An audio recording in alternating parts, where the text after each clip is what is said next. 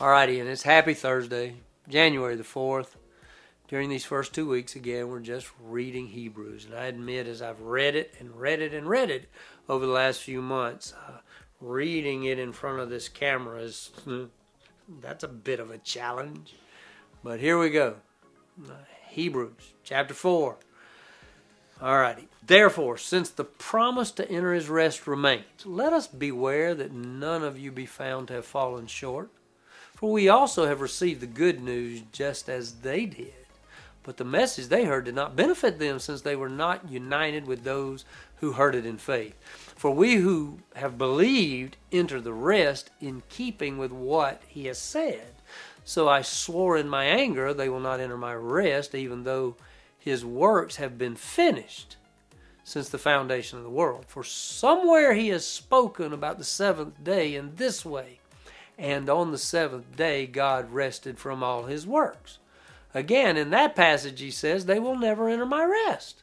Therefore, since it remains for some to enter it, and those who formerly received the good news did not enter because of disobedience, he again specifies a certain day. Today. He specified this speaking through David after such a long time. Today, if you hear his voice, do not harden your hearts, for if Joshua had given them rest, meaning going into the promised land, God would not have spoken later about another day. Therefore, a Sabbath rest remains for God's people.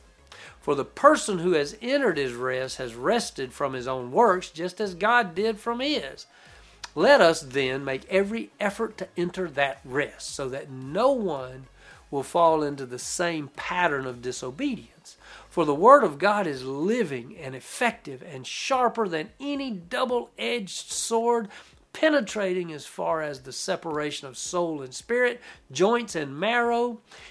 It is able to judge the thoughts and intentions of the heart. No creature is hidden from him, but all things are naked and exposed to the eyes of him to whom we must give account. Therefore, since we have a great high priest who has passed through the heavens, Jesus, the Son of God, let us hold fast to our confession.